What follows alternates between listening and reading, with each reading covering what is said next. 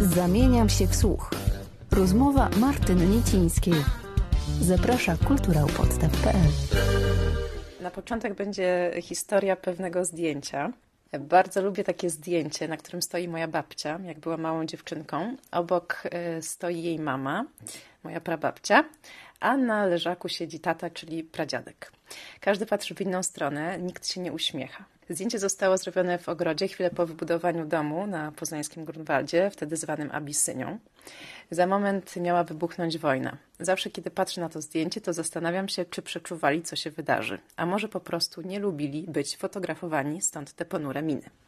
Po wybuchu wojny uciekli z domu, nie czekali na wysiedlenie, wiedzieli, że grozi im śmierć. Jak sobie pomyślę, że musieli zostawić ten świeżo wybudowany i urządzony dom i iść w nieznane, to pęka mi serce.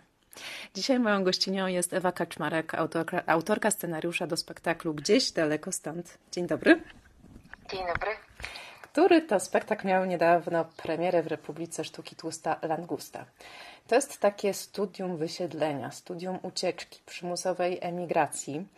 Inspiracją były dla Ciebie wysiedlenia podczas okupacji Poznania, ale w tym spektaklu chyba ani razu nie pada słowo Niemiec czy II wojna światowa.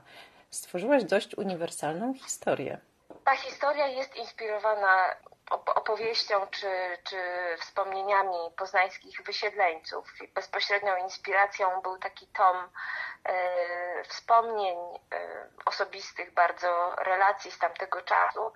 E, on się nazywa Wysiedlenie i Poniewierka. I tam tych wspomnień jest cała masa, ale do tego doszły nasze historie rodzinne, jakieś historie zasłyszane, opowieści z e, archiwum historii mówionej. Mhm. I z jednej strony e, pracując na takich historycznych świadectwach i źródłach mieliśmy poczucie, że e, nie możemy tutaj historii przekłamywać, że musimy pozostać tacy wierni czy odpowiedzialni, żeby unieść no, taki ogrom taki osobistego ciężaru, jakiegoś mm.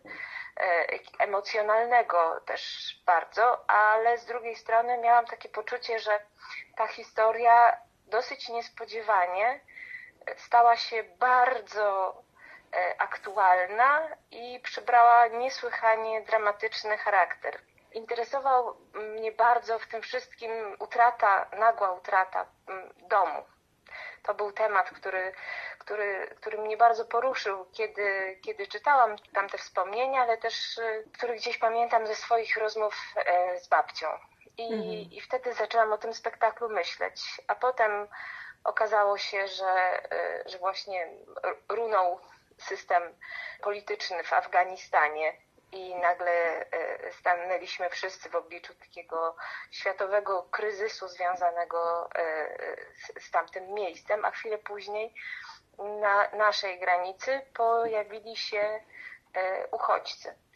I jest moim zdaniem e, taki wspólny mianownik, który tych naszych poznańskich tułaczy, e, wygnańców i tych współczesnych uchodźców bardzo łączy. I zaczęłam, robiąc ten spektakl, siłą rzeczy odpowiadać sobie na pytanie, dlaczego my, ludzie, którzy mamy w naszej wspólnej historii tak dramatyczne doświadczenie, i to nie tak dalekie, bo to jest doświadczenie dwóch pokoleń mhm. wstecz naszych dziadków, dlaczego nie potrafimy zrozumieć, nie potrafimy odnieść się z większą empatią do mm, tego, co się wokół dzieje, dlaczego to nas tak bardzo polaryzuje, Czytając historię poznańskich wysiedleńców, możemy się przekonać o tym, jaką dom jest wartością.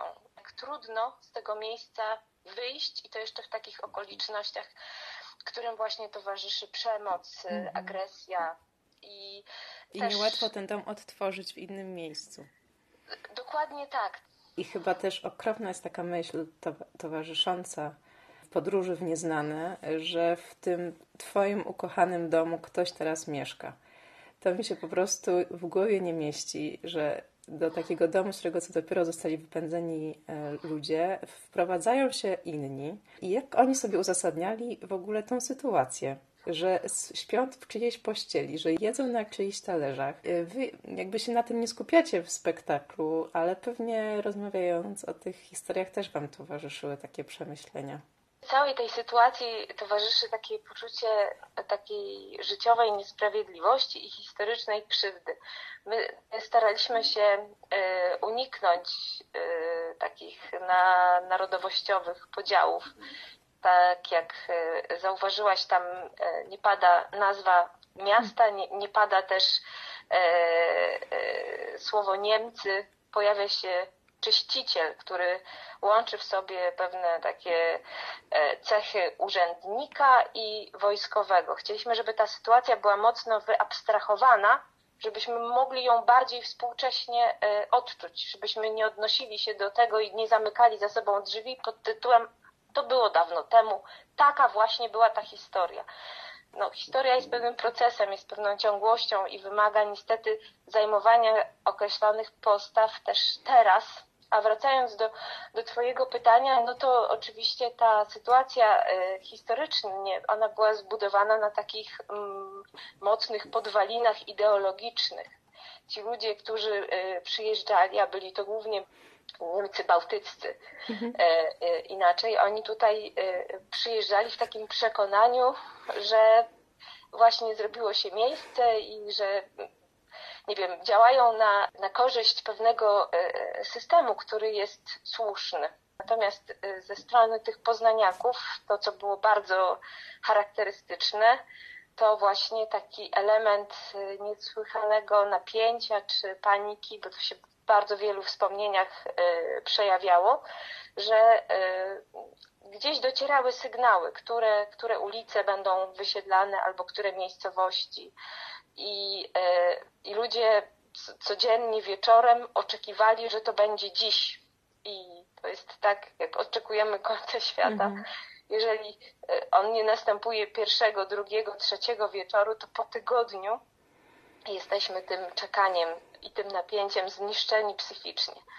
Swoją drogą, e, ta, bo ta praca nasza nad spektaklem, ona się ułożyła w bardzo specyficznym momencie w, w grudniu. My też mieliśmy poczucie takiego e, zawieszenia, ale to już jest jakby zupełnie abstrahuję teraz od spektaklu, mówię o pewnej sytuacji tutaj pandemicznej. E, my to po prostu w pewnym sensie poczuliśmy fizycznie, ponieważ e, tak, duże, tak duży był odsetek tych różnych zakażeń, tak, tak niepewny był los tego spektaklu, że testując się co 2-3 dni, kiedy wszyscy mieli negatywny test, teraz mówiliśmy sobie, no tak, czyli kolejny dzień. Po prostu wygrany, kolejny dzień na, na, na, na, na starych śmieciach. To był zresztą cytat y, ze spektaklu. No, była to bardzo trudna praca, ale ja mam też poczucie, że to był jeden z takich spektakli, który powstawał niesłychanie zespołowo, że było widać, że chociaż y, temat jest historyczny, to on naprawdę emocjonalnie nas pochłonął i odżył i te wszystkie e, rozwiązania, które są w tym spektaklu e, proponowane widzom, one e, powstały gdzieś w naszych takich aktorskich improwizacjach. W tym sensie my jesteśmy też wspólnotowo zbudowani w tym spektaklu, bo, no bo w sumie tworząc grupę takich, e, takich właśnie tułaczy, wygnańców czy uchodźców, grając tak, takiego bohatera zbiorowego, no to trzeba być e, z koleżankami, kolegami, partnerami scenicznymi bardzo, bardzo blisko. My jesteśmy zresztą no, maksymalnie blisko, ponieważ w jednej ze scen w taki dosyć e, cyrkowy sposób chowamy się wszyscy do jednej skrzyni. I tam odbywamy mm, ko ko kolejną sytuację. Mhm. No tak, ta skrzynia to jest bardzo ważny element spektaklu. Ja bardzo lubię, jak jakiś przedmiot y, w przedstawieniu służy w wielu momentach i zmienia się jego funkcja. Te skrzynie zrobił mój dziadek bardzo dawno temu.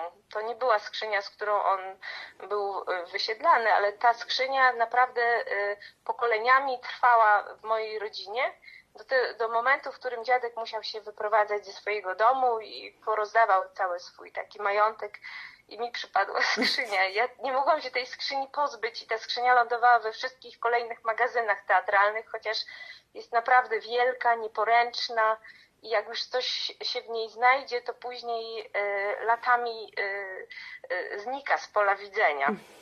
I zadzwoniłam do Wojtka i właśnie kiedy rozmawialiśmy o, o jakiejś takiej plastycznej wizji tego, tego spektaklu i mówię, słuchaj, y, bo my rozmawiamy cały czas o sytuacji pakowania się, zabierania tego, co najcenniejsze. Jak myślisz, czego ja się w życiu nie, nie, nie potrafiłam pozbyć? I Wojtek od razu wiedział, że chodzi o tę wielką skrzynię, która po prostu zajmuje miejsce w teatrze, ale to się też zgodziło z jakąś jego historią domową, e, e, rodzinną, bo jego dziadek w przeszłości podobnej skrzyni zakopał swój, swój dobytek e, na czas wojny. Także skrzynia z drobnymi przeróbkami jest takim tutaj symbolem przeszłości i rzeczywiście sporo w, w sobie mieści. A kolejny spektakl też będzie na bazie jakiejś y, historii? Mamy pewne, y, mamy pe, pewne pomysły. Y, niektóre futurystyczne. Mhm. Właśnie jest plan, żeby pójść w, w, drugą stronę, bo też dla teatru usta usta o dziwo y, charakterystyczne są eksperymenty albo właśnie wychylenie w przyszłość, więc plan takiego, y, takiego spektaklu jest, ale jest też jeden projekt i jeden taki wątek, który, na który natrafiliśmy ostatnio i który tej historii poznańskiej znowu dotyczy, więc nie, nie wykluczamy. Póki co na pewno, no właśnie chcemy tutaj, e, żeby jak najwięcej e, widzów mogło zobaczyć gdzieś daleko stąd, a, a potem, a potem zobaczymy. No ten spektakl ma, tak jak mówię, on ma po prostu rezonuje z tym, co jest współcześnie, także e, on dla nas samych nabrał takiego ciężaru, wagi i sensu kiedy się te wszystkie wydarzenia e, wokół nas działy i mamy takie poczucie, że, że warto go pokazywać, bo, bo warto wywoływać dyskusje na ten temat, wa, warto się zastanawiać, więc mamy takie poczucie, mm, że teraz jest właśnie moment na to, żeby, żeby może ten spektakl y, grać i oglądać. Ewa Kaczmarek, bardzo dziękuję za rozmowę.